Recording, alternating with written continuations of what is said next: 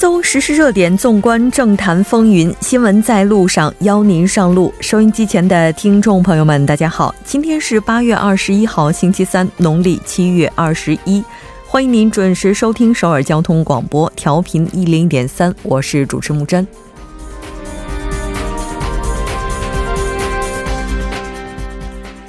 韩中日三国外长会议于今天在北京举行，三方就加强合作达成共识。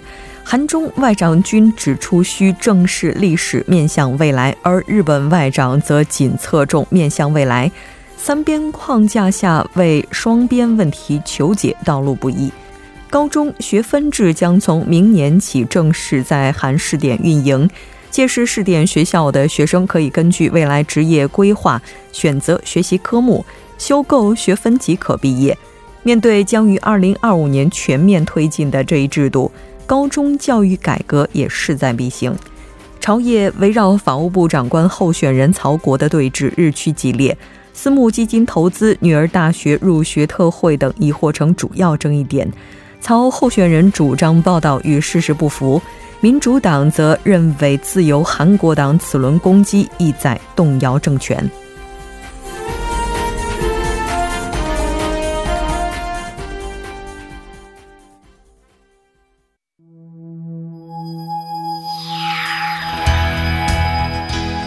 您正在收听的是 FM 一零一点三首尔交通广播新闻在路上。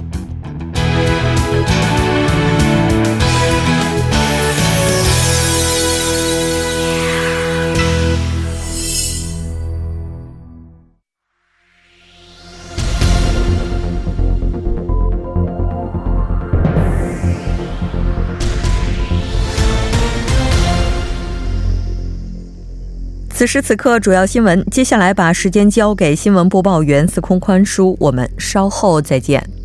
下面是本时段新闻。据外交部消息，第九次韩中日外长会议二十一号在中国北京古北水镇举行，中日韩三国外长出席会议，三方一致认为有必要加强三国合作。中国外交部长王毅在开场白中强调。中日韩三国需要基于互信，加强三边合作。各方应该通过对话化解矛盾，三国合作不应受到双边矛盾的影响。韩国外交部长官康金和表示，三国都在自由公正的多边贸易基础上实现了繁荣发展，希望今后能够开展遵守自贸原则的合作，也希望三国合作为韩半岛和平与自由贸易发展做出贡献。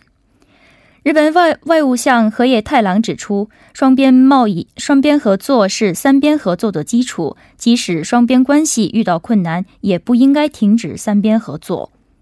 下一条消息，正访问韩国的美国国务院对北特别政策代表比根二十一号表示，美方已做好重启美北工作层磋商的准备，并对他可能出任新。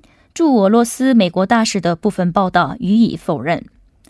韩国外交部韩半岛和平交涉本部长李杜勋当天在外交部大楼会见比根，他表示与比根代表进行了富有建设性的对话，双方就推动美北对话得到实质性进展等方案交换了意见，希望韩美两国紧密合作，努力保持对话势头。下一条消息。韩国经济副总理兼企划财政部长官洪南基二十一号表示，政府明年将投入四点七万亿韩元，推动部分产业实现创新发展，并力促创新发展的覆盖面逐渐扩大至其他产业。洪南基副总理当天出席经济活力对策会议，做出了上述发言。他介绍，政府计划于明年第一期对数据、网络、人工智能加大投资力度；第二期将对三大新产业及系统半导体、生物健康、未来汽车进行投资，争取全体产业实现创新发展。下一条消息，据韩国关税厅二十一号发布的数据显示，八月前二十天出口同比减少百分之十三点三，为。两百四十九亿美元，开工日数与去年持平，为十四点五天。照此趋势，八月单月出口同比减少的可能性较大，可能连续九个月下跌。因半导体出口和对华出口减少，出口已经连续八个月呈现下降趋势。以上就是本时段新闻。接下来马上为您带来我们今天这一时段的聚焦分析。第九次韩中日外长会议呢，在今天是于中国北京的古北水镇举行。韩国食品医药品安全处表示，将从八月二十三号开始，对加强进口食品放射线检测方面加大力度。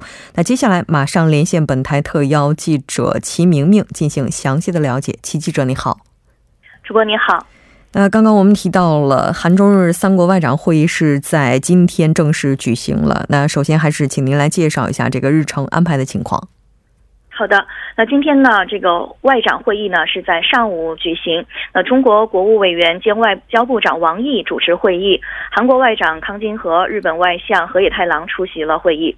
那本次三国外长会议期间呢，三方呢就筹备第八次中日韩领导人会议交换了意见。那中日韩三国领导人会议呢，其实是从二零零八年启动以来曾两度停办，去年五月呢是再次恢复之后，三方达成将会议机制化的一个共。识，那今年正好也是中日韩合作二十周年，所以三国如何以实际行动来坚守这个共识，也是备受期待的。那除了三方会谈之外呢，与会的三国外长也都先后各自举行了双边会谈。嗯，那三国外长进行的会谈具体的情况是怎样的呢？呃，今天的这个三国外长会谈呢，三方是一致认为有必要加强三国之间的合作。王毅在开场白当中强调了，三国需基于互信加强三三边合作，各方呢应该通过对话来化解矛盾，而三国合作呢也不应该受到双边矛盾的影响。而呃，康金和表示呢，三国都在自由公正的多边贸易基础上实现了繁荣发展。那希望今后开展遵守自贸原则的这个合作，三边合作呢也不应该受到双边关系的影响。希望三国合作为韩半岛和平与自由贸易发展做贡献，进而促进双边关系发展。而这个呃河野太郎呢指出，双边合作呢是三边合作的基础，即使双边关系受到困难，也不应该停止三边合作。此外呢，王毅还就呃韩日外长借韩中日外长会之机举行双边会谈表示了支持，并强调韩日两国呢也应该将心比心，妥善解决彼此关切关切的问题。他还表示，将二零二零年定为中日韩合作创新年的提议，在会上呢也是赢得了各方的支持。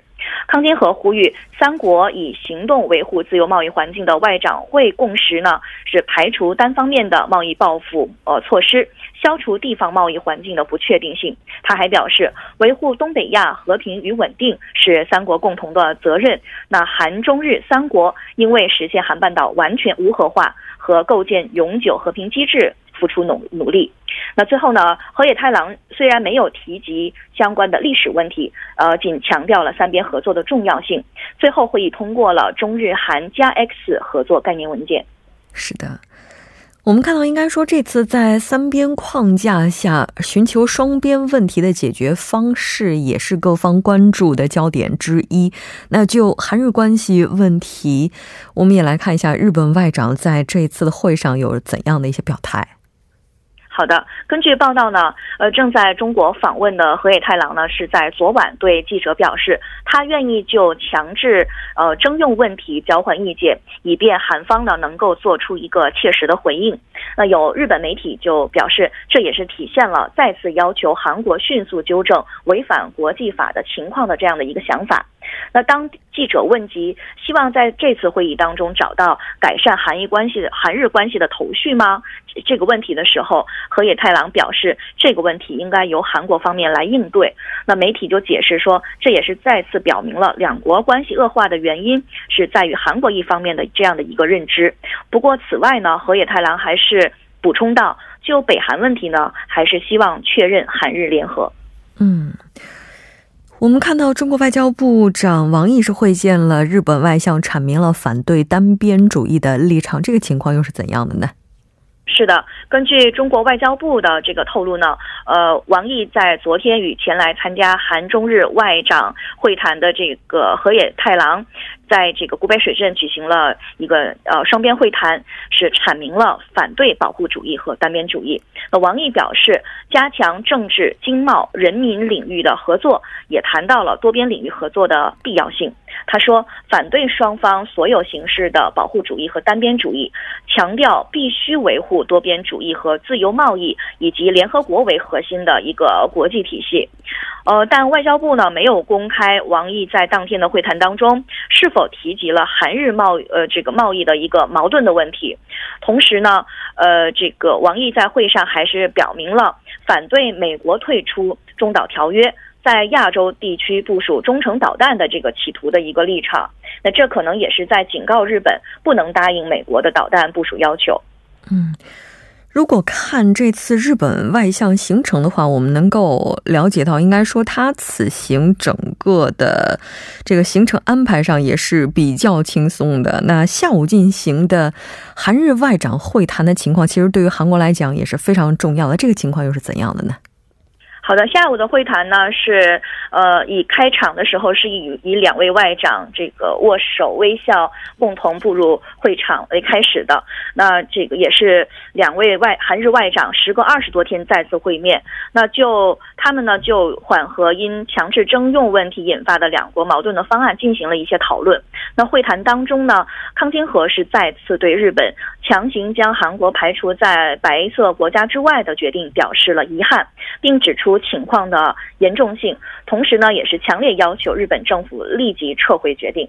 那对此呢，河野太郎是重申了日本的现有的一个立场。呃，康金和呢还要求日本外交呃外交当局呢应该尽快的促成韩日出口限制呃。这个当机构之间的这个对话，并且要求日本外交当局做出一个努力，呃，并且在这个河野太郎就强制征用问题提及日本立日场立场之后，还是再次重申了韩国的立场，呃，那。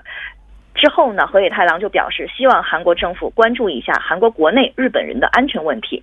此外呢，就是呃，康金和还转达了韩国政府对福岛核电站污水处理问题的一个深刻的认识，并且是敦促日本政府做出一个明智的决定。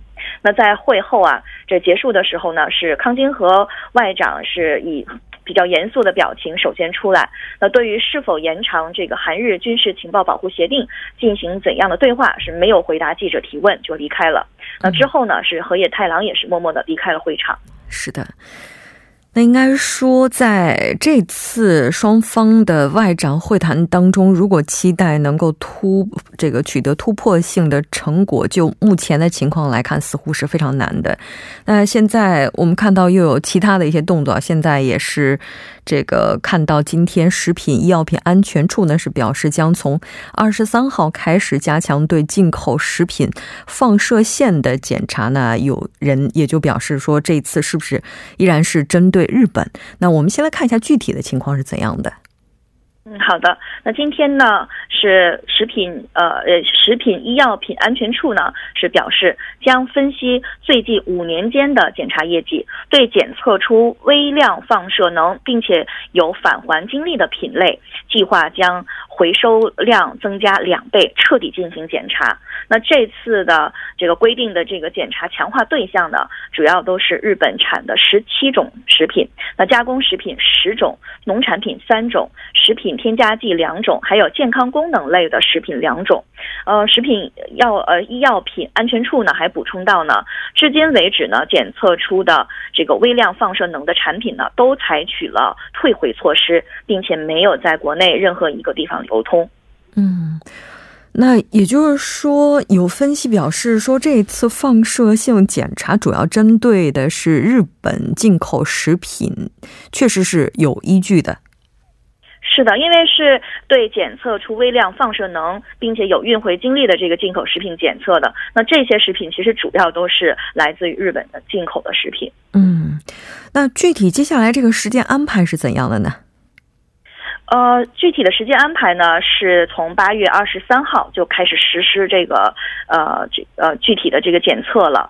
而且呢，我们回忆一下，是韩国是从二零一一年的这个福岛核电站事故之后开始禁止。禁呃禁止进口日本产的八个县水产品和十四个县的二十七种农产品呃开始的。那此外呢，就开始对每一种日本产产的食品都进行这个放射性的精密检测。呃，而且呢，如果检测结果检测出了极微量的这个放射能，就会要求他们提交这个布等十七个其他核种类的这个呃检检查的证明书。如果不提交，那就全部采取退回措施。嗯，那当然，无论这个举措出于怎样的一些政治目的，但我们看到，那它有一个非常重要的目的，也是希望能够保障国民餐桌的安全。再次感谢其记者带来今天的这一期连线，那我们下期再见。好的，下期见。接下来关注一下这一时段的路况、交通以及气象信息。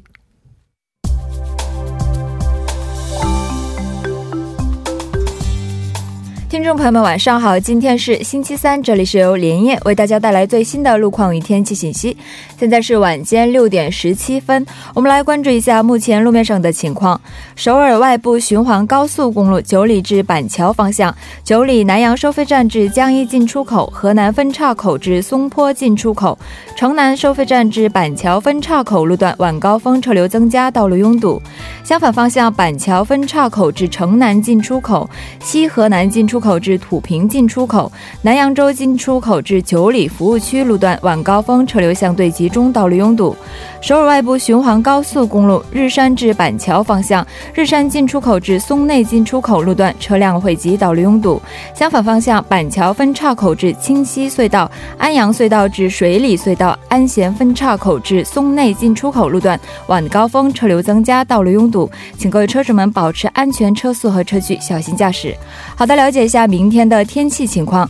明天受到北太平洋高气压的影响，首尔、仁川、京畿道地区多云。经济南部地区是直到凌晨有降水天气，酷暑接近尾声。不过首尔的白天气温依然维持在三十度左右。早间西海岸地区将会出现大雾天气，下雨天出行时能见度低，路面湿滑，请各位车主们小心驾驶，注意安全。今天傍晚到夜间多云，最低气温二十五度，最大相对湿度百分分之八十。明天白天晴间多云，最高气温三十度，最小相对湿度百分之五十。好的，以上就是这一时段的路况与天气信息。祝您出行平安，我们稍后再见。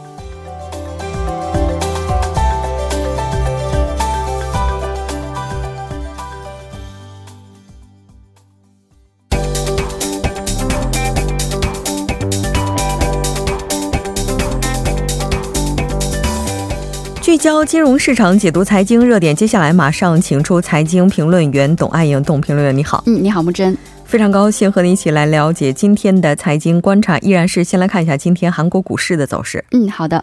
那么今天呢 c o s p i 围绕一千九百六十点线横盘震荡，收盘是小涨了百分之零点二二，也是连续第三个交易日上涨。那中小板也大涨了百分之一点四七，报收在六百一十五点。c o s p i 市场上呢，今天还是上涨的行业居多。那么其中呢，航空股、生物化学股以及软件股领涨。呃，汽车股呢，电子产品股以及显显示器股有一定幅度的下跌。汇率方面呢，韩元对美元汇率报收在一千二百零二点五韩元，下降了五点八韩元。嗯，那今天这个盘面的话，有什么看点？嗯。今天我们看从消息面上来看哈，比较平静，所以这个 c o s p i 也没有太大的这个方向感哈，没有太大的波动。那么外国投资者呢，在昨天进行买入转向之后呢，今天又净卖出了一千多亿韩元哈。那么还好呢，个人投资者今天发力哈，是这个挽救了整个盘面哈，带动了盘面的上涨。嗯嗯。今天二十一号，我们看到韩国银行发布的报告显示，二季度韩国的短期外债比率出现了上升的趋势。那这个数据表现是怎么样的呢？嗯，呃，这个今天这个韩国银行发布的这个报告显示呢，六月末哈，这个短期外债比率为百分之三十四点七，是比这个一季度底上升了二点八个百分点，有小幅的上升哈。那么在二季度当中呢，由于外国人对韩元债券券的这个需求大幅增加哈，使得整体外债外债规模出现了一个上升。那么其中呢，短期外债规模也出现了这个相应的上升。那我们我们所说的这个短期外债呢，它是指这一年或者一年以下的这个短期外债哈。那么它的特点就是偿还的期限比较短，风险比较大。所以如果在很短的时间内，这个短期外债出现大幅增长的话呢，一般金融当局都会十分警戒的哈。那么这个短期外外债比率呢，它是指这个短期外债占到整个外汇储备资产之间的一个比率哈。那么它是通常是。用来衡量一国的这个抗外汇风险能力的一个指指标。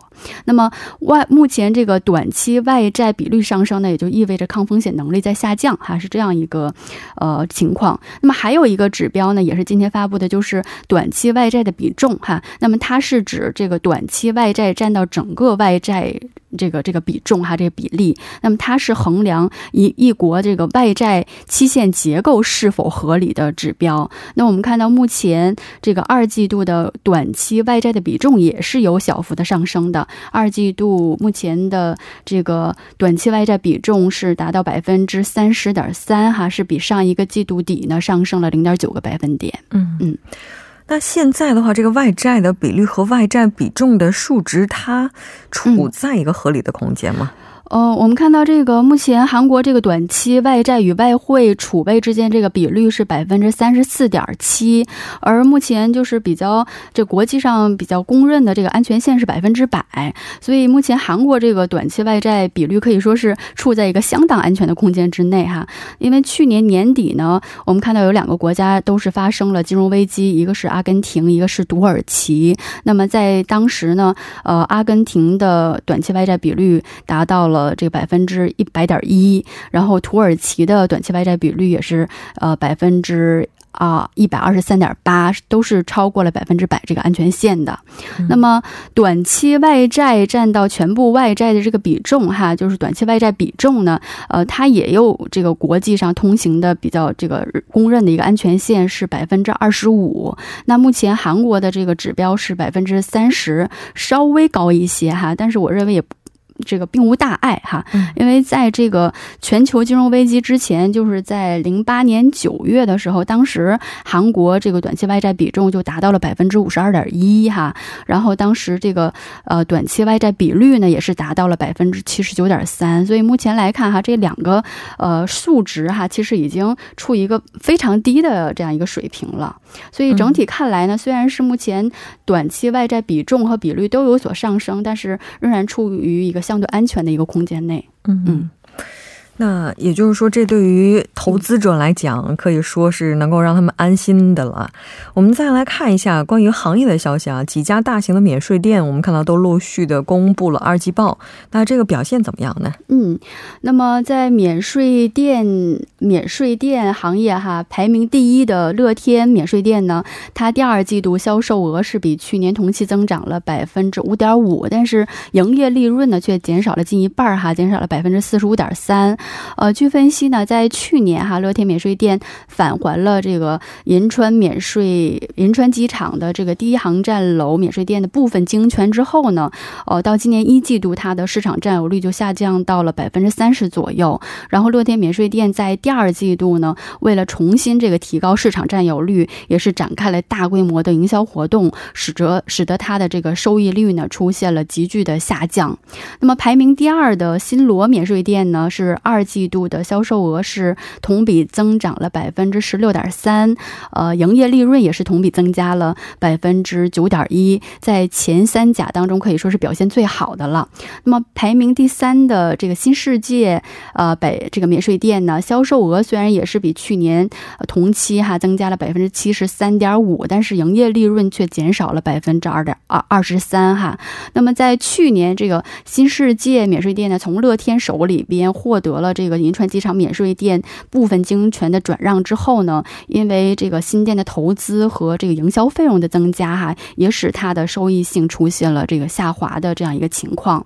那么除了这呃免税店中前三甲哈前三大这个免税店之外呢，其余的中小型的免税店都是一个亏损的状态。嗯，是的。这是不是也能看作就是说旅游业对免税店带来了一个直接的冲击了？也有其中有一部分原因，应该是。嗯，那我们再来看一下个股方面。嗯，好的。我们看到休闲食品制造业哈，好利友今天是强势上涨哈，收盘上涨了百分之三点六。那么好利友呢，在昨天呢发布了二季报，显示呢它的这个销售额是同比上升了，二季度它的销售额是同比增长了百分之五点一，然后。后营业利润是大涨了百分之五十八点六，所以拉动了今天盘面这个股价。这个全这个强势上涨哈，而且呢，爆出它的这个利润还主要来自于出口哈。那么中国市场呢是好利友产品销售的一个最大的海外市场。那么销售额的比重，中国市场是占到百分之四十八，然后利润比重也占到了整个这个好利友这个利润的百分之五十哈。那么今年呢，呃五月末它在中国上市的六种休闲食品和果冻类的新产品呢，在上市之后销售都非常。非常稳定，然后这个七月份呢，在中国的销售额和营业利润呢，都分别增加了百分之十一和百分之四十二。然后在越南呢，这个好利友的产品也非常受欢迎哈，包括它的巧克力派，然后还有新上市的米饼和面包，也都受到了这个一定的好评。所以目前我们看来，这个韩国在这个出口整体低迷的情况下哈，这个韩国的休闲食品这个出口还是表现的十分不错哈。那包括这个同类的休闲。这个食品制造企业三养食品也是二季度创下了一个营业的一个惊喜哈。那么它也是爆出它的这个销售额当中呢，有一半儿都是来自于出口，而且公司方面呢还表示，这个下半年还将这个继续扩大对于中国、美洲以及印尼地区的出口。嗯，是的，这不愧是民以食为天哈，就是说在整个行业可能相当多的部分都不太景气的时候，食品行业还是给。我们带来了相当大的惊喜哈，是的，再次感谢董评论员，那我们下期再见，再见。那到这里，第一部节目就是这些了，稍后我们在第二部节目当中再见。